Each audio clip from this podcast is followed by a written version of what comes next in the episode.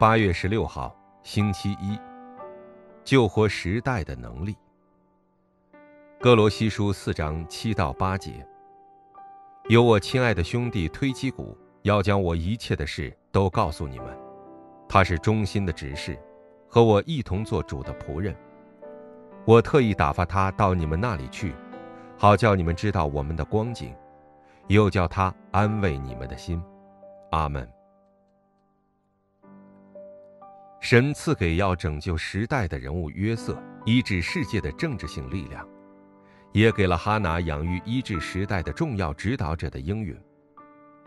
拥有重要应允的人们，无论何时都看到了时代的流向，找到了改变这流向的应许，并领受了这真正的能力。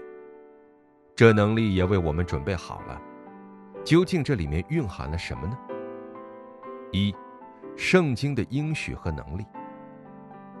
圣经里包含了必要成就的应许，并且神约定了，在这应许成就的流向中，将赐予我们全能和正人的应允。看上去三团体拿着伟人的力量完全掌控了世界，应许的百姓却没有集中于领受神已经应许的能力。当恢复圣经中神所应许的能力时，就能击溃伟人的灾殃和巴别塔的黑暗文化，从而医治世界。二，圣经的奥秘。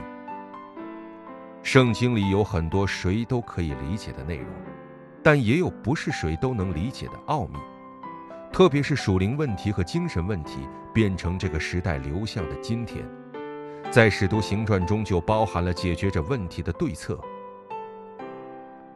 如同《使徒行传》三章里一出生就是瘸腿的，八章中因偶像而产生的疾病一样，各种奇怪的疾病在四次产业时代更加扩散。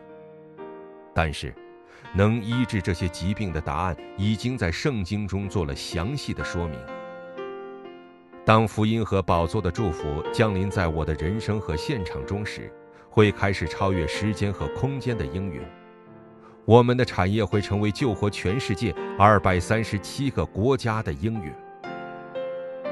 应许祷告，神啊，让我的想法停留在圣经的决定中，让我的内心能存下真正的应许，在我的祷告中有宝座的荣耀和超越时空的神的国降临。奉耶稣基督之名祷告，阿门。